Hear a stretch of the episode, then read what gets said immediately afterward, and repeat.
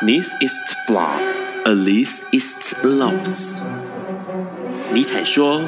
没有事实，只有诠释。幸好在本瓜的世界里，问题永远比答案重要。今晚让我们一起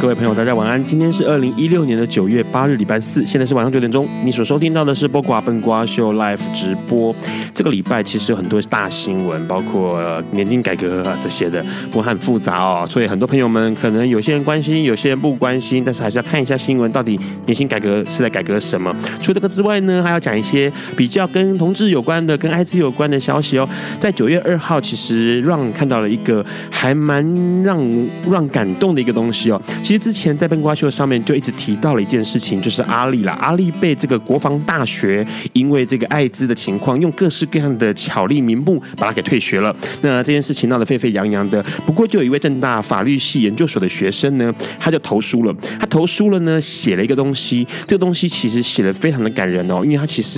他不是在讨论这个国防大学将这个阿力退学这件事情的正当性哦，反而是在讲一件事情，讲从他跟他的伴侣的事情。因为将近5年的时间呢，这位政治大学的学生，他就叫江运生，他其实有署名在这个报纸上面哦。他叫江运生，他在5年前跟他的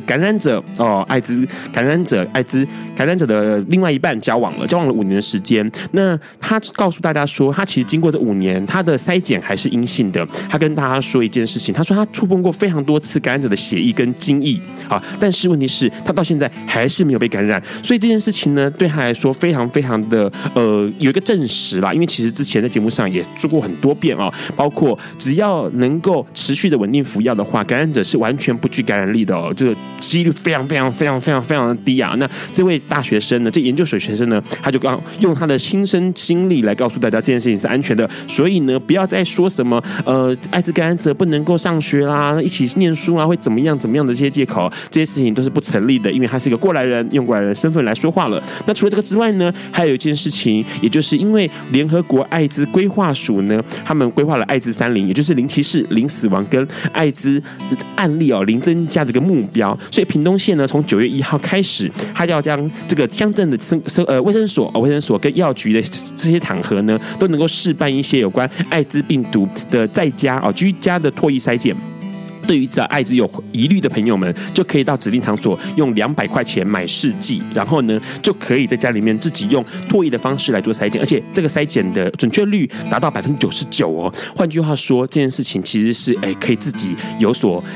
知道状况身体的状况哦。那除了这个之外呢，只要检测者将这个筛检结果上网登录，然后呢凭这个序号就可以全额退费哦。其实它是要掌握大家每个人的健康状况哦。其实对于很多不想不敢害怕去做逆筛，去当地为这个卫生所或是医院做逆筛的朋友呢，其实是可以这样做的，去买一个这个唾液筛检剂。除了这个之外，还有一些同志的新闻，有个同志新闻相当有趣，这件事情让你看到也非常感动哦。也就是美国同志平权运动呢，其实有一个很大的突破，因为在他们的选美活动美利坚小姐这个选美活动呢，他们出现了第一位有史以来第一位的同志候选人啊，她这个是女同志，她已经出柜了，然后同时她也是参赛的佳丽。那他的决选是在9月11号要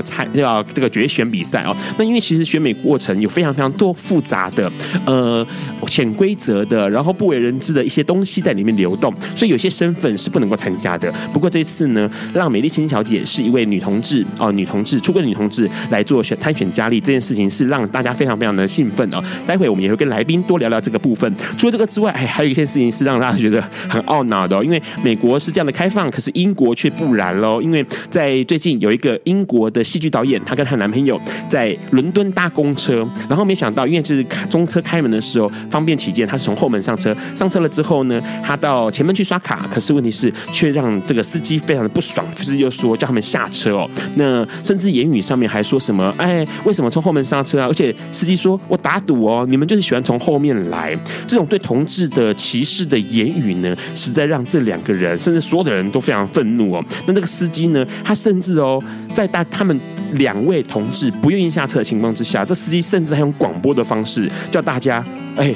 所有乘客请他们下车哦，请把这两个人逼走哦，甚至车子不开动哦。那这件事情其实让非常非常多人生气，而且重点是伦敦的市长他看到这个新闻也非常非常的生气，而且他觉得要严惩就办，必须要把这件事情给厘清哦。除了这个消息之外，还有一个消息啦，这是台湾的了。台湾的当然也有一些友善的东西，比如说像这次的台北联合婚礼，到明天就要截止了哦。这是在在台北市今年办的第二场联合婚礼，要在11月12号举行。那明天9月9号就要登记截止了。那这次呢，很欢迎大家同志能够报名参加。它的标准是这样子：单身而且新人有一方涉及台北市或者是在台北市就业或者就学都可以报名哦。就学听起来好像蛮小的小鲜肉哦，可以，那就可以这个直接来这边做报名，然后同时参加11月的联合婚礼。这件事情其实是很多人有兴趣的。那我相信去年有很多情况哦，很多同志不敢参加，但今年把握这个机会了。除了这个之外呢，还有一个消息，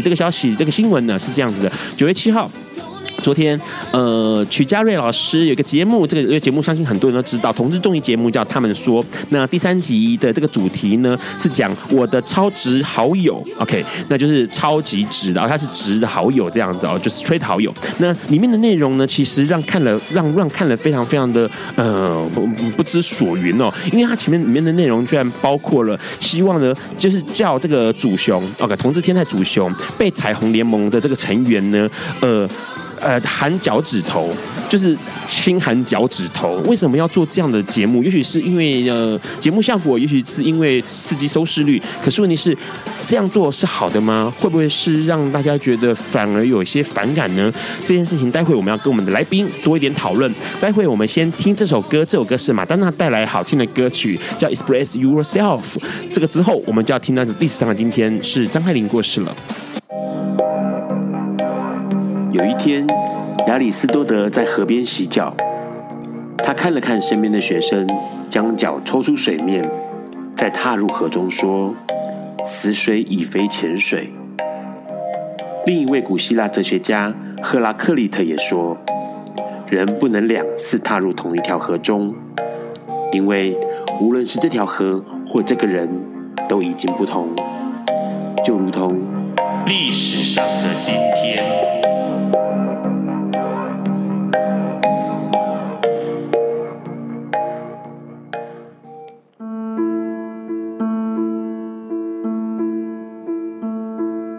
今天是2016年9月8日，21年前的今天，也就是1995年的9月8日，一位当代传奇女作家过世了。她就是许多文青奉为圭臬的张爱玲。张爱玲是近代影响层面最广的作家之一，不仅文坛受她的影响，社会大众甚至许多价值观也受到她的影响。张爱玲虽然是中国作家，但张爱玲现象所带来的文化互动却扩及香港、台湾，甚至出现了专门研究张爱玲作品的张学。研究的范围除了包括她的文体、文风，以及她笔下的人事物所代表的时代、地理意义之外，最多人同时也是媒体一直深究挖掘的是张爱玲传奇的一生。张爱玲出生在1920年9月30的中国上海租界，本名张英。10岁那年，为了方便就学报名，因此用英文名Eileen的译音改了中文名字艾琳。张爱玲出身名门，她的祖母是晚清4大名臣之一李鸿章的长女，而她的父亲则是晚清重要大臣张佩伦的儿子。他的母亲是长江7省水师提督的孙女，因此张爱玲从小接受非常好的教育。10岁那年，张爱玲的父母因为父亲沉迷鸦片等种种原因离婚。隔年，她进入美国圣公会的贵族学校圣玛利亚女中念书，接触了《红楼梦》。12岁，张爱玲就在校刊发表第一篇小说《不幸的她》，隔年也在校刊发表了第一篇散文《迟暮》。14岁时，张爱玲的父亲娶了北洋政府国务总理的女儿，她成为张爱玲与张爱玲弟弟张子静童年的噩梦。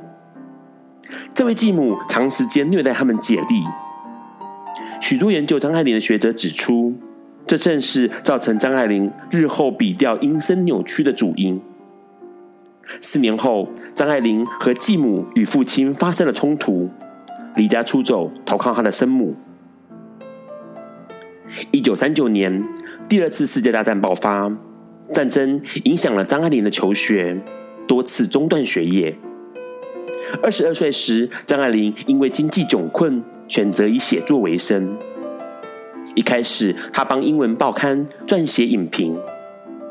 是后来遇到了上海知名作家张寿娟，并获得赏识，张爱玲的写作之路才算完全打开来。23岁与24岁这2年期间，她连续发表了多篇轰动当时的中短篇小说，包括《倾城之恋》、《金锁记》、《心经》、《沉香屑第一香炉》等。这些小说让张爱玲在上海一举成名。同时，张爱玲也认识了汪精卫政权的宣传次长，也是作家的胡兰成，两人热恋交往，几个月后秘密结婚。没多久，胡兰成前往武汉办报纸，在医院期间色诱了一位17岁的护士，两人同居。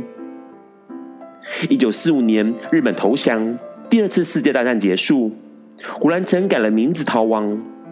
流亡期间，与另一个女人同居，这让张爱玲知道，这一生绊住她的除了家庭，还有胡兰成。所以27岁那一年，她写信和胡兰成分手了。张爱玲的一生几乎是浓缩在23到30岁这短短数年之间精彩燃烧完成的。35岁那年，张爱玲到美国定居，过着不同于以往轰轰烈烈的日子。41岁时，她走访了台湾，这是她有生以来唯一一次来到台湾。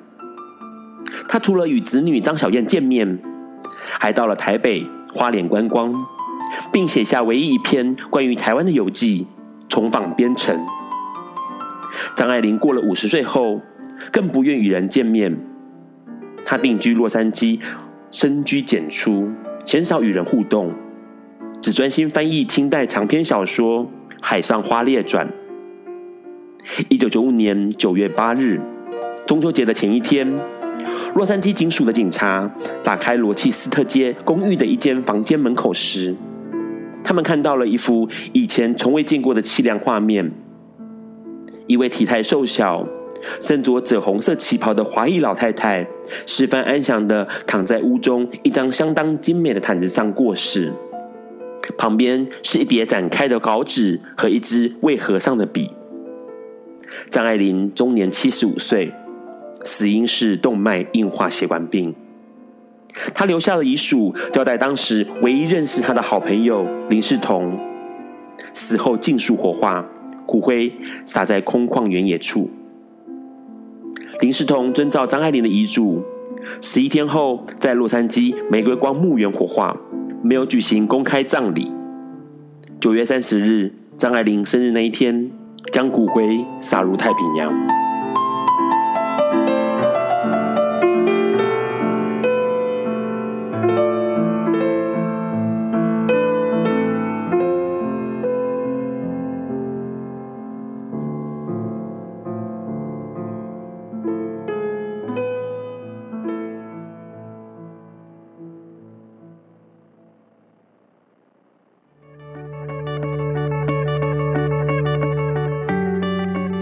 今天是昨天的明天，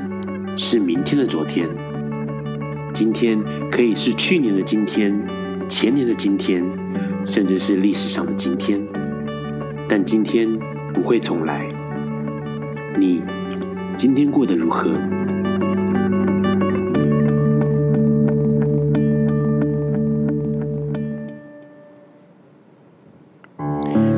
各位听众，大家晚安。现在你收听的是包括笨瓜秀 Live 直播。刚刚先听到了马丹娜的歌曲，这首歌收录在1989年哦，《宛如祈祷者》Like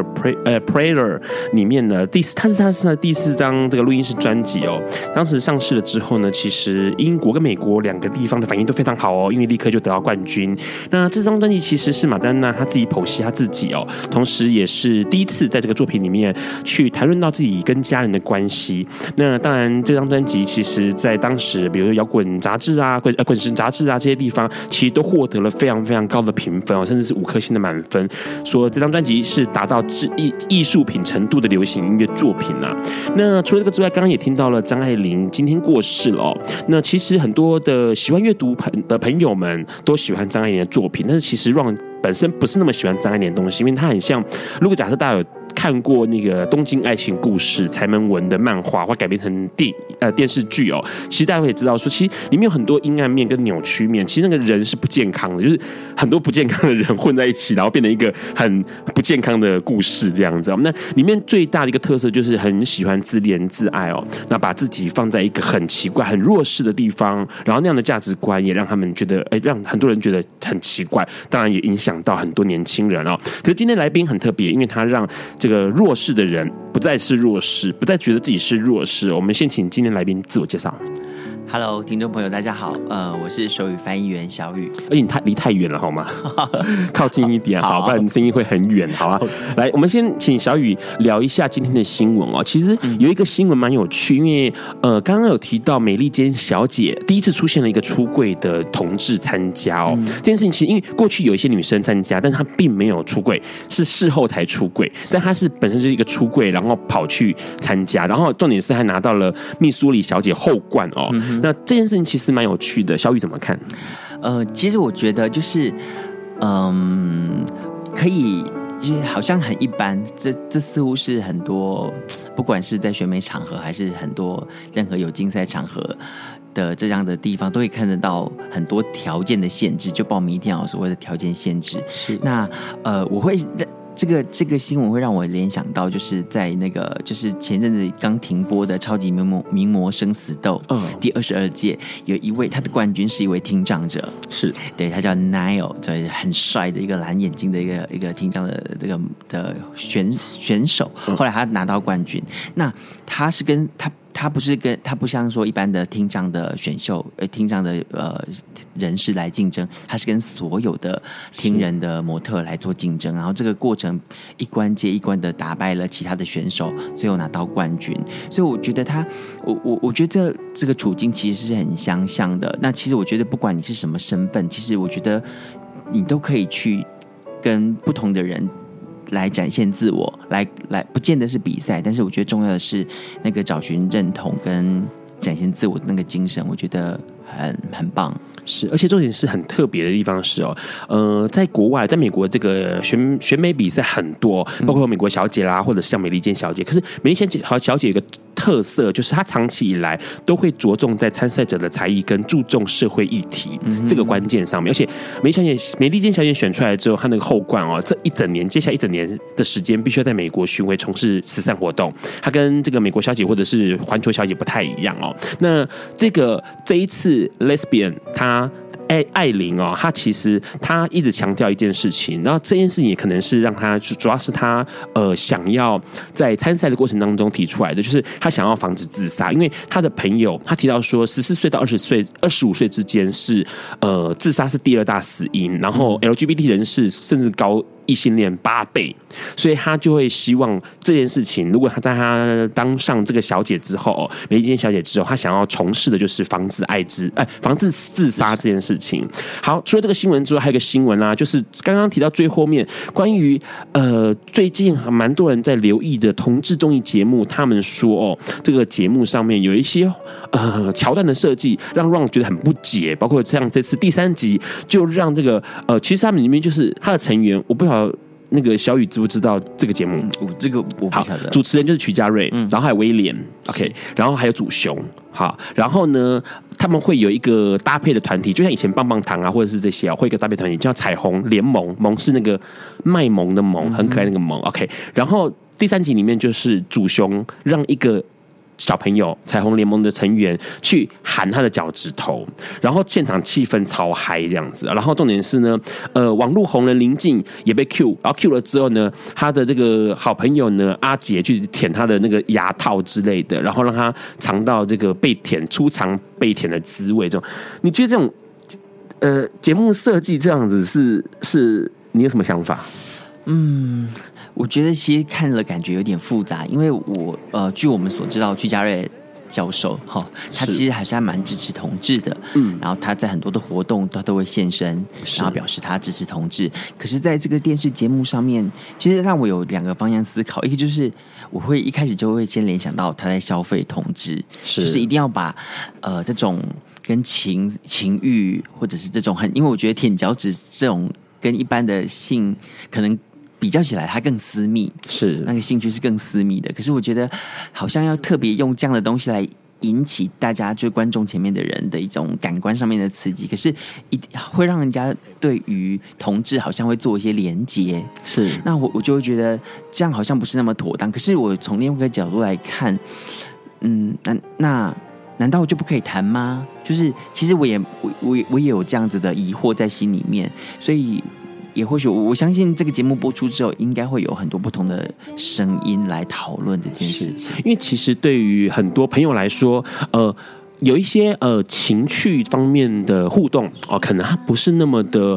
normal， 不是那么的传统。OK， 那当然，不管是在异性恋或同性恋，或是在其他的恋上面 ，OK， 这些都会发生。那可能我们常听到可能有 SM 啊，或者是像这样子的哦。那问题是，让觉得这个节目这样设计，实在是蛮太过惊悚，而且太过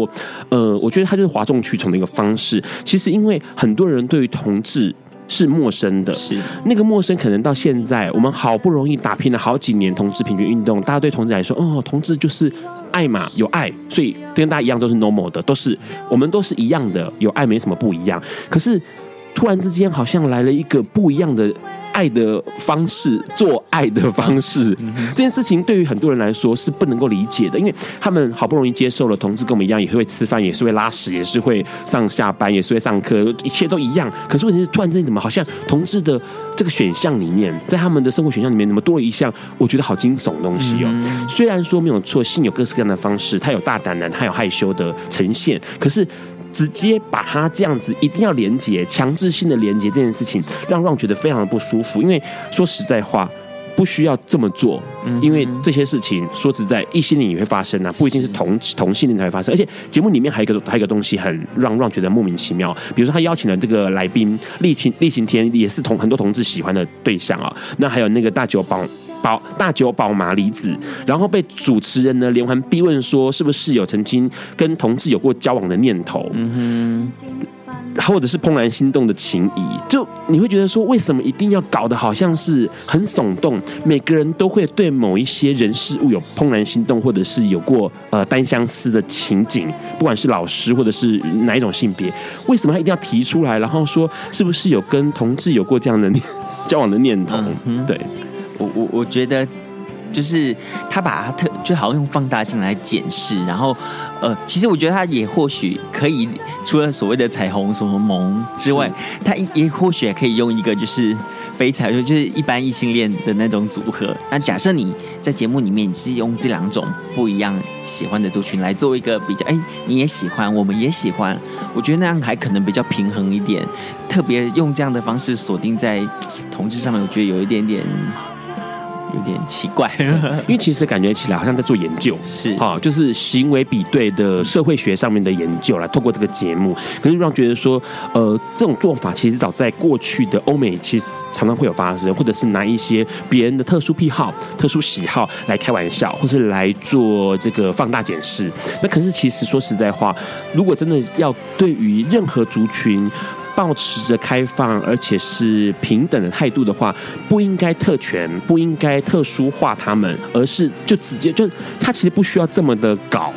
他其实就是一样的问题，一样的去聊，而不需要特别去检视说，哦，这个人的性行为好像不一样哦，他是不是就一定要舔脚趾头会干嘛的这件事情，或者是是不是就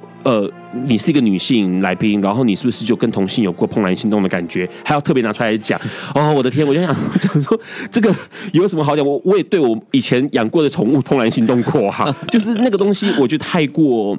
大惊小怪了，那个大惊小怪反而会让觉得说，哎，这个节目好可惜，因为它其实原本基本上过去的利益是良善的，但是似乎玩过头了，然后曲高和寡，就是这个哗众取宠的，让大家能够希望能够眼睛一亮，但是似乎不是这么样子哦。待会我们要跟这个来宾继续聊一聊，因为他有很多很特别的过去，还有一些特别的现在工作的项目。那在这个之前呢，我们先听陈绮贞带来的《流浪者之歌》。Hello， 你现在正在收听的是八卦笨瓜秀 Live 直播。刚刚先听到了2013年收录在2013年时间的歌，这个专辑里面陈绮贞的《流浪者之歌》哦。那这首歌呢很厉害，因为它立刻拿到了第25届金曲奖最佳音乐录影带奖跟最佳年度歌曲奖。那当然是陈绮贞希望能够献给在绝望或者希望中流浪的每一个人哦。其实今天的来宾很有趣，因为今天当然这些歌都是他点的啦。先问一下那个小雨。为什么想要点马丹娜那首《解放自己》啊？是不是？其实这集刚好跟那个《流浪者之歌》，它其实也有一些对应，就是每个人在生命当中面对它的过程。那点 Express Yourself。可以回到说，因为我来自一个很淳朴的乡下小渔村，然后在我的生命过程里面呢，其实我没有就是面对同志身份，其实我身边没有任何一个就是可以参照的对象。一个长大的同志可以是怎么样子的一个人，然后可以怎么做自己，其实我不是那么清楚。那就一路上就好像很顺利的成长，然后一直到台北来念书之后，我觉得就是对自己有一些茫然。那我觉得那个时候刚好大学同学他听了很多大量的美国流行音乐，然后他就介绍他很喜欢 Madonna， 他就介绍我听他的音乐，然后那时候刚好就是这张专辑发的时候，然后我就觉得这首歌非常的给我一个很正向的鼓励，就是觉得可以展现自己，但是那个过程就是我一路在找寻怎么样做自己，怎么样展现自己的特色，然后刚好也是那个时候接触到手语，对音乐，然后还包括手语这样，包括我现在在做这份工作的缘起，也大概就在那个时候。哦，所以那个时候马丹娜的专辑是1989年的专辑，所以你那个时候就开始接触手语了。就是那个时候，应该是说那时候还没我大一，我想大一83年毕业。你想想看的时候，嘴巴不要离开麦克风。大概就是我大一的时候吧。好，大一的时候，所以这样子等于说你学习手语到现在多久了？我应该说大概有20年了吧。可是应该要学习手语，还有一个过程，就是有一个就是完全不知道自己在学手语的学手语，因为其实手语的真正样态是可以跟聋人沟通的语言，但是我一开始接触在大学里面的社团接触手语的时候，它是一个比较像是那个时代。有一个节目叫五等奖，然后他在推广手语歌，就是手语的美，可是那个东西就很符号式，他其实是把手语当成一种符号，然后一个萝卜一个坑那样去拼凑出一个很像图像式的一个画面。以前Ron看过什么我的心情荡到谷底就那样的吗？对，就是他或者是原住民朋友常常唱的我心雨打烊那首会是这样吗？对，就类就是他其实表现的方式就一个字一个字。Okay.对，它并不是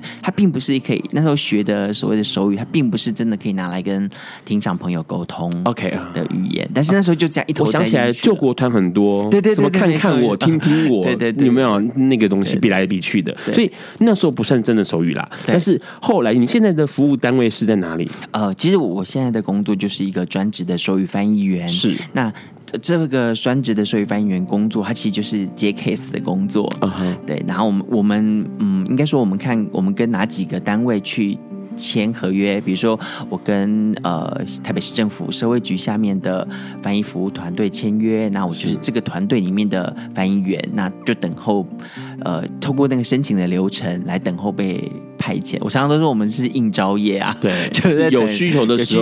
候，对，演讲嘛这类的，对，演讲、就医、工作、职场等等都有，都包含在里面。这样服务多久了？就是你做这个专职的手语翻译员多久？我就是专职的做这份工作，今年是第11年，第11年。但是你自己学正式学手语哦，不是刚刚那个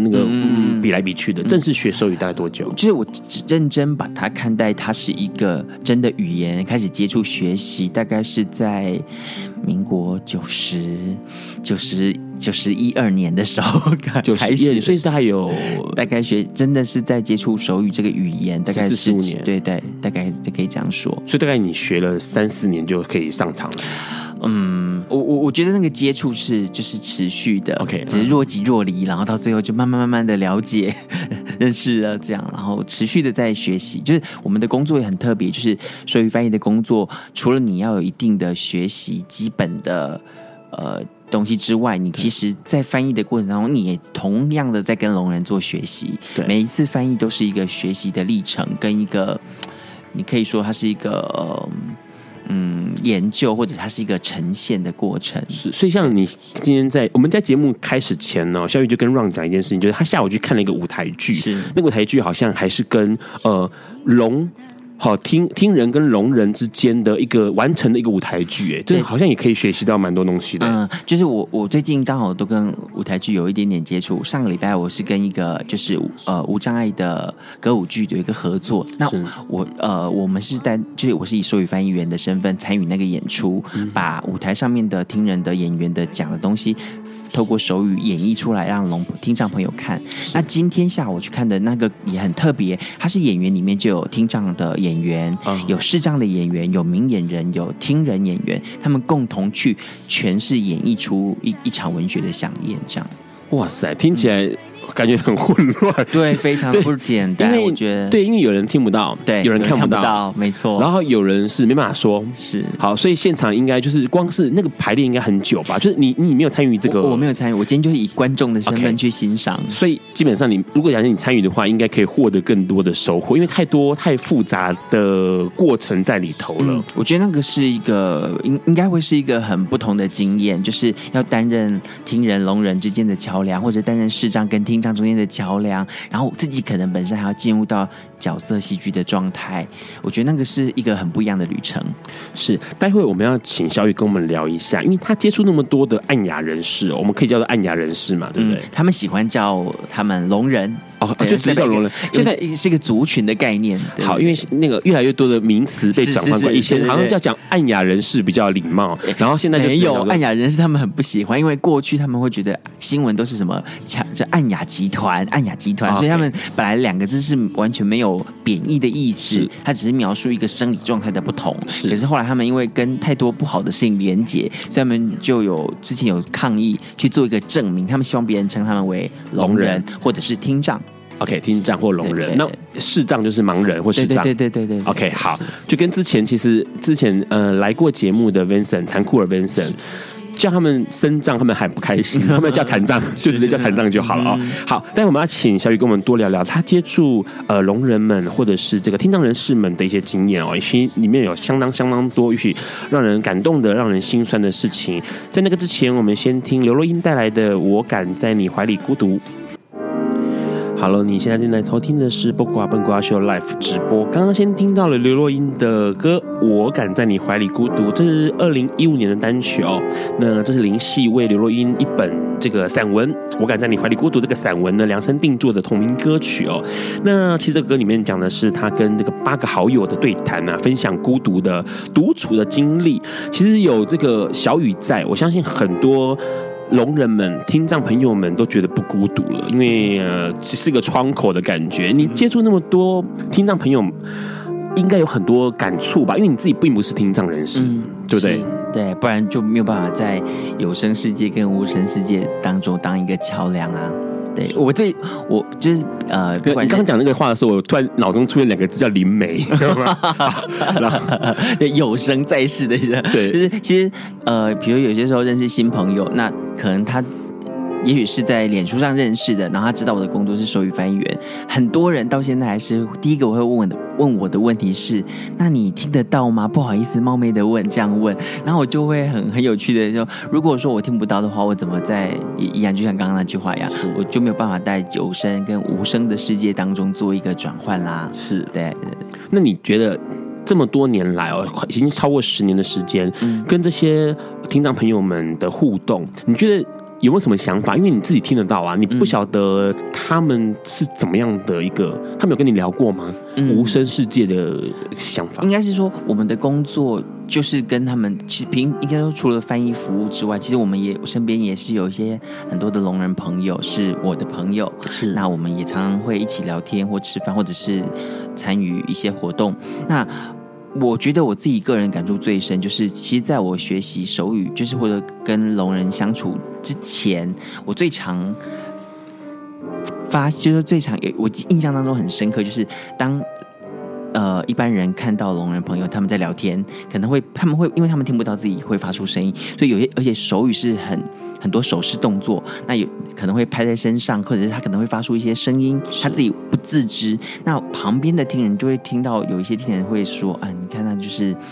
他把他们等同于他们是有智能障碍的人。” OK， 就是他们对于这样的一个族群他们不了解，所以其实有很多的误解。那相对于就是他们对于他的能力也有很多的质疑。是，那其实我身边有很多的朋友，不管是不是很熟悉的朋友，我觉得我都看到很多很优秀的聋人朋友，他们在他们的工作职场上有很棒的表现，他们很独立，他们很勇敢的，像我以我自己为例，其实我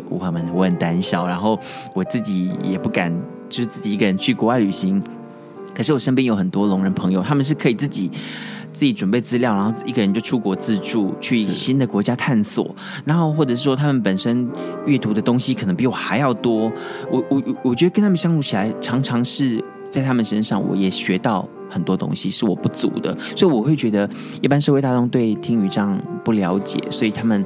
会对他们有很多基本的误解。是，我问个问题，因为其实我一直很好奇，他们有没有问过你说，或跟你说过说，比如说我好想要听贝多芬第9号，我好像听谁的歌哦，听说那首歌很好听，他们有跟你说过这样的话？其实聋人朋友啊，应该说听障聋人或听障朋友，他们其实他们也有程度的差别，就好像我们近视、远视，其实我们可能拿下眼镜会看不太清楚，但是我还是有一些模糊的视线。那聋人朋友们也是这样子的，所以呢，你可以想象吗？其实我有一群聋人朋友，他们是很喜欢去 KTV。OK， 对，但他们一样喜欢歌曲，而且他们有的人是可以用唱的，那可能也或许声音不是很标准。那其实我们听人也常常会有很多所谓被讲叫音痴的啊。那有的聋人他是完全听不到，可是他们很喜欢看 MV， 然后看着那个文字，他们也会比手语歌曲是，但是那个手语歌曲的表达方式可能就不见得像我大学时候那种一个字一个动作的那种，他们是用很自然手语的方式去做诠释。所以我们曾经有过听人朋友跟聋人朋友，就是会手语的听人朋友跟聋人朋友一起去 KTV。那有去过音乐会吗？音乐会这个我倒是没有，因为之前Ron知道有一件事情，就是听障朋友们去看舞蹈。那因为舞蹈还有动作，对，虽然他们听不到，可是因为会有震动，就是地板会有震动，对对对对对对，那个毕竟声音是大的，在音乐厅里面或者是在国家戏剧院里面，那个声音是大的，所以地板会有震动，所以他们感受得到，然后因为画面又是看得到的，所以他们对他们来说感触是多的。但是问题是，对于他们来说这件事情其实蛮有趣的，因为像刚刚小雨提到了还会去 KTV， 其实他们可以他们用其他方式来感受音乐或者感受这个世界其他声音。其实会跟小雨认识是因为过去有很有趣的一个状况，因为在之前台湾同志游行一直以来就是游行嘛，那大家都参加过游行都知道，就是集合然后走一走然后回来结束，然后一起表演之类的。那其实在2009年开始的时候呢，我们就加入了2008年开始，对，加入了翻译这件事情。因为其实那时候我们几个在筹备的时候就想说，有一些东西要被注意到，那个是另外一个族群，然后这个族群可能更需要被关注，而且重点是他们来参加了，但是他们如果没有参加但没有参与或参与感，这件事情就可惜了。所以那时候开始我们就请了手语翻译老师在舞台的两侧做翻译。那小雨是2009年加入的，对，那时候其实你有什么感触啊？就是翻译一场游行。嗯哼，就是我从2009参与到现在，就是每一年都有。都有来一男一女金童玉女就是那个金童，对，在刚过的农历七月有点怪怪，就是来参与。那其实对我来说，我相对的以时间点来看，其实第一年参与的那个时候，其实我们跟热线那边一起办了所谓的听障同志聚会，其实那个时间点很接近，都是觉得说一样，在这个同志的世界，大家都想谈恋爱，那。另外一群无声的同志，他们也想恋爱，他们也想让听人同志朋友认识他们，那有没有恋爱的可能火花？那个时候我们就在办，所以从那一年开始，刚好就是游行，我第一年去帮忙去协助。那我在那个舞台上面看到来参与我们活动的听障同志朋友，他们跟着我们走在游行的队伍里面，到最后我们到舞台翻译的时候，他们也一起走，然后感受到他们的参与感。然后每一年我们那当时的听障同志活动每一年都有一些变化，其实一年里面一个活动经营了很多次，里面就还包括人越来越多，还有就是说有听人跟聋人的同志朋友在里面交往了，或是有人分手了，或者是找了不同的族群来，或者是我们在游行队伍里面看到不是参与听障同志聚会的另外一群聋人朋友也加入了，所以那个过程其实对我来说，每次在大游行的场合里面，我看到的这个变化的过程，其实每次都让我觉得很感动。而且比较值得一提的其实刚刚提到2008年是第一次这个游行有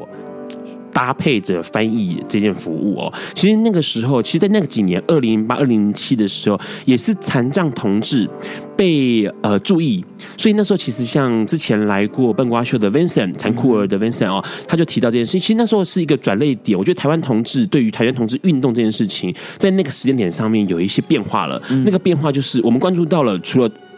阳光同志之外的同志们在哪里所以多了这样服务。而且其实很好玩的，其实是在2014年、那时候其实 Ron 在筹备游行的时候就出了一个难题因为其实那一年对于 Ron 来说， Ron 一直很觉得说终点不应该再请这个歌手唱歌了，因为这件事情其实说到很早以前，是因为是 Ron 这个埋下了这个种子那之前有一个张惠妹来唱歌，一路唱下来之后呢，就变成每一年都要唱歌，所以艺人表演那所以后来 Ron 就觉得在2014年想要把它弄个结束，所以那年就没有艺人了，反而是请大家一起合唱五月天的拥抱。那时候当然有手语服务，所以 Ron 就希望说是不是有可能带领所有的盲人聋人朋友们一起唱这首歌。那这件事情就困难了，因为不希望只是单纯照着字面翻译，那到底要怎么样让它变成一首歌？到最后你们是怎么解？因为我们还有先录一支 MV 教学 MV， 对，放上 YouTube， 让所有的聋人朋友先学这个手语这首歌的手语。那时候你们后来怎么解决？因为不是逐字翻译啊。对，当然不是逐字翻译。那因为 Ron 想到这件事情，然后我记得那 Ron 有到中华民国聋人协会来，因为其实我觉得顺便一提，就是这个游行的过程里面，到最后最棒的就是聋人团体，他们也出来支持同志挺同志这件事情，所以那时候那个合作就是把这个拥抱歌曲，我们决定用一个很聋人自然手语的方式来做呈现。那时候我们是请我们聋人协会的一位代表，我们来研究怎么把拥抱这首歌曲变成一个自然手语表达的方法，又要跟着节拍，又要表达出它字的意境。那刚好拥抱这首歌我觉得很适合拿来以手语的方式来呈现，所以我们研究好了之后呢，就先到瓜牛那边去拍了一支所谓的教学录影带，让大家在上游行之前可以先学手语，然后到游行的终点的时候在一起呈现。其实那个画面其实很感动啦，我在台上都要哭了，这样等于说台下的朋友们，所有的聋人朋友们可以一起唱是没错，他不会只是在那边，然后不晓得不知道发生什么事，因为在唱歌过程嘛。那可是问题是那一次当所有人一起合唱的时候，聋人朋友们是可以跟着大家一起比的，而且那个听人朋友也可以，然后没有办法说话的朋友们，对，就是对。就是语障的朋友们也是可以跟着一起做这件事情，所以那件事情其实蛮有趣，而且目前在 YouTube 上面这个影片还在，它一直存在的，因为虽然有冒版权后来不行再播了之后，我们就单独只有放那个手语的，那个手语非常的美丽，因为它就是一首歌的方式去设计这整个的手语过程，然后未来会不会再有这样的合作机会不晓得，但是问题是那次的确是一个同志朋友们跟这个聋人朋友们听障朋友们的一个大合作哦，因为过去从来没有这样的举动，然后我们来尝试，而且成功了，让很多的聋人朋友们都参与了这次的活动跟演唱哦。那接下来我们先听陈英杰好听的心痛，待会我们再继续聊聊。爱因斯坦说，这世界不会被那些作恶多端的人毁灭，而是冷眼旁观选择缄默的人。苏格拉底说，世界上最快乐的事莫过于为理想而奋斗。今晚谁来跟我们说悄悄话？名人悄悄话。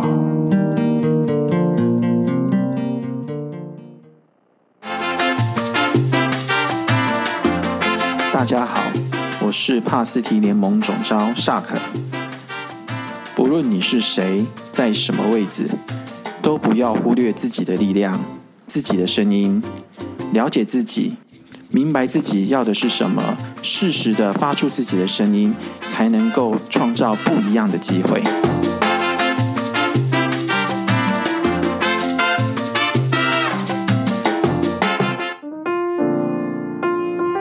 Hello， 你现在在收听的是不寡笨瓜秀 Live 直播。刚刚先听到了陈怡杰的《心痛》，那这首歌是收录在1994年《心痛》这个专辑。这个新加坡歌手唱出了非常动人的歌声，但是他很古早。想问一下小雨，为什么点一个这么古早的歌曲？我想说，Ron 邀请我来谈谈无声世界，那想说应该会问我学手语的缘起吧。然后这个歌曲就是我那时候在大学的时候接触到手语，然后第一次站在舞台上面，因为那时候参加一个手语新生杯的比赛，所以这是我第一次站在舞台上面以手语的方式呈现的第一个作品。是真的手语还是刚刚说那个？就是手语歌，就是一个字一个罗。突然一阵心动就，对，抓胸口这样子吗？没有，是这样吗？望着你，就是这样吗？就是那个手语以前的早期的手语歌。OK， 好，问一下，其实很有趣，因为很多人很多语言都从歌曲开始的。对啊，英文歌或者很多人学日文，英文这些。日文歌都是对，然后学手语也可以从歌曲开始。问一下小雨哦，目前你觉得啦，因为说实在话，刚刚听起来很多，其实各个族群或者各个领域里面都会有听障朋友们嘛。那这个社会上目前的整个环境来说，手语的翻译的需求会很大。其实就我看来，就是接触的这么多年来，其实我觉得需求是被做出来的。所谓做出来，就是说当你开始有提供的时候，他们会去试着申请看看，用看，好用，他当然就会继续用。那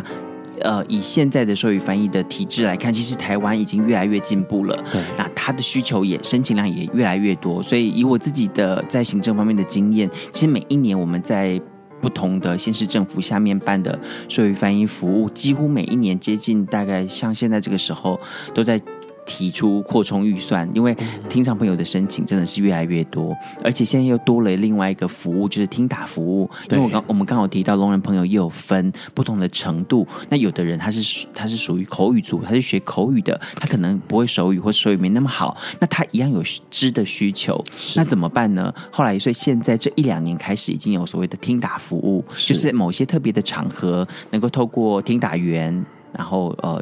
笔电、投影机把他们的需要打出来，像我们讲的每个字都可以打下来，这样子是。所以，如果假设今天会有人想要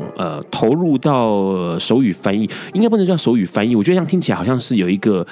听障世界的服务因为刚听打是另外一种啊，它就不需要手语啊，我只要能够快速打字就行了，对不对？对，这个。有什么样的入门？比如像手语的翻译的话，假设我今天想要参与，或者是想要为这个领域做一点事情的话，如果说你想要成为一位手语翻译员，那当然就是你要先学这个语言。对，那你要学这个语言，其实有很多不同的地方可以学，然后要看你的目的。比如说我可能只是想要我很热心，我想要如果说遇到听障朋友我可以跟他沟通，那你可以学一般的基础生活绘画，那你可以到一般的协会，像我们刚刚提到聋人协会、启聪协会、听障人协会等等，这些协会都有开基础的手语课程，你就可以学一些基础的手语课。那像社区大学就不一定，社区大学可能比较多是想娱乐，那可能就想学的是以手语歌为主，那手语绘画的东西可能比较少。那如果说你真的想成为正式的手语翻译员，你可能就要去参加所谓的就是政府他们委办的手语翻译员培训班，那个时间很长，可能要上100多个小时、200多个小时，还有实习，那会有聋听老师来指导你。那当然，但是我觉得我相信我们学英文、学日文的经验就都知道，要把这个语言讲好，最重要的就是要跟讲英文的人对话，讲日语的人对话，跟他们沟通。那其实学手语也是一样，你要把这个语言学好，其实最快的捷径就是多跟聋人相处，从他们身上学习语言。好，除了这个之外，因为其实刚刚那小雨上 Ron 的节目，你是第一个来宾，那个开台快一年了，满1年，你是第一个来宾，让我看得目眩神迷的，就是你的手一直在动。小雨就是不自觉的会加上他的手势，各式各样的手势，就好眼花缭乱的这样。所以还有一个，你目前刚好提到，就是在我们节目之外，你有提到一个彩虹手语班，这个是一个你刚刚说的哪一种类型？其实专业的吗？其实在我们刚刚提到，就是刚刚讲到游行，然后游行有讲到我们说办听障同志聚会，后来听障同志聚会有暂停，然后我们做了一个转型，就觉得说，其实除了交友之外，怎么样能够认识更多的聋人朋友，他的世界到底是怎么样呢？那很重要的一个就是他使用的语言就是手语，所以那时候跟热线我们就在讨论，不如我们就来办彩虹手语班。那所谓彩虹手语班，就是我们欢迎你是同志身份，或者是你是直同志、友善同志、一起来学习。那我们课程的设计跟翻译员的培训有点不一样，我们比较像是聋人文化的宣达，然后加上手语，透过手语的学习来了解聋人文化，然后还有听障同志跟一般同志的差异在哪里，让一般的听人同志朋友或者是友善同志朋友，就是可以一起来了解。所以我们上课的次数其实一期大概上5次的数科，就是手语的课程，然后可能会搭配2到3次的演讲讲座的课程。那个讲座课程就是由我们跟热线讨论，比如说也许跟工作、跟爱情、跟生活等等不同面向，然后请不同的人来讲。那在这个演讲的过程当中，我们也会从主题里面挑选它有关的手语来教大家。对，所以听起来是一个好像只要对这个领域有兴趣的朋友都可以参加，可以这样说。对，除了这个之外其实让对于小雨这个专业的服务这个领域里面，其实有一个很好奇的地方，所以给小雨出了一个难题就是其实对于Ron来说，笨瓜秀有很多朋友们会听得到，因为在不同的国家里面有些经济的国家，像马来西亚或新加坡这些地方他们其实因为只要网路就可以听得到笨瓜秀，那可是那个国家里面对于同志的议题或者艾滋的议题，他们是非常非常限缩的不可能去听到，所以资讯取得非常困难。但是问题是他们只要有网路就可以听到笨瓜秀。想问问看小雨，如果假设今天有一个这个聋人朋友、听障朋友想要听笨瓜秀，他们觉得想要获得更多有趣的事情的话，怎么办？对他们来说这件事情就很头大，因为广播就只能听到声音。是，所以我们刚刚其实也大概有提到。在这种线上的这个，除非有一种方式，就是我们刚刚说，现在脸书很多人都会流行直播，是，然后网络直播。可是如果是透过网络直播看到主持人跟我的对话，那还是没有文字或者没有手语嘛，所以一定要有一个人在中间把我们两个人的对话用手语的方式做一个翻译。然后另外一个形式就是透过文字的方式、听打的方式，把我们的对话透过文字把它及时的听打出来。那其实刚刚我们提到彩虹手语班，其实我们有一个彩虹手语班的群组，LINE群组。现在呢，他们正在就是把我们广播的过程，透过听打把它打出来，在我们你看就在这边，他们你看我们里面就是有看到那个 LINE 的群组，好大一篇文字，一直有人在服务。对，就是我们的同学，我们的学员，然后或者是我们里面也有很专业的听打员哦，就是他们就听到什么就把我们的对话大致上的把它就是把它用透过文字的方式把它呈现出来，所以也或许这样的方式是一个解套的方法，让听到朋友可以了解广播在讲什么。Ron 刚刚听到这个内容的时候，其实有点那个鼻酸跟眼光泛泪，因为这件事情其实蛮难的，因为很多人会觉得我孤立无援啊，我是弱势，所以我没有办法跟很多人做互动。可是其实当大家团结在一起的时候，弱势就不再是弱势，而且因为有所谓的像小雨这样的桥梁出现的时候，那个弱势自然而然就不再是一个孤岛，他可能可以跟外界做各式各样的联系，也因为有这样的专业人员在，所以很多事情它变得不再是难题了，像刚刚就已经有获得一个解套的方式哦。所以今天很高兴能够邀请小雨来笨瓜秀跟我们聊这个对很多人来说是陌生的，而且是一个未知的领域。说实在话，说不定哪一天哎呀我耳朵突然就聋了，我就加入就是对很多事情是无常的嘛。 OK、uh-huh. 好，那待会我们会在这个玛丽亚凯莉亚的歌声里面做晚安哦，这是玛丽亚凯莉的这个 Through the Rain， 就是穿过雨，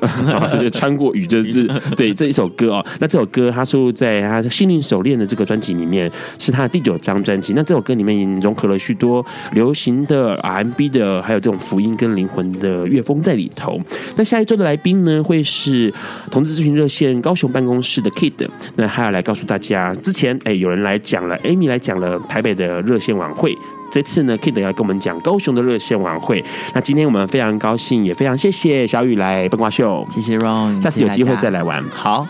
先这样子，那我们就今天晚上就到这里告个段落咯，大家晚安，晚安，拜拜。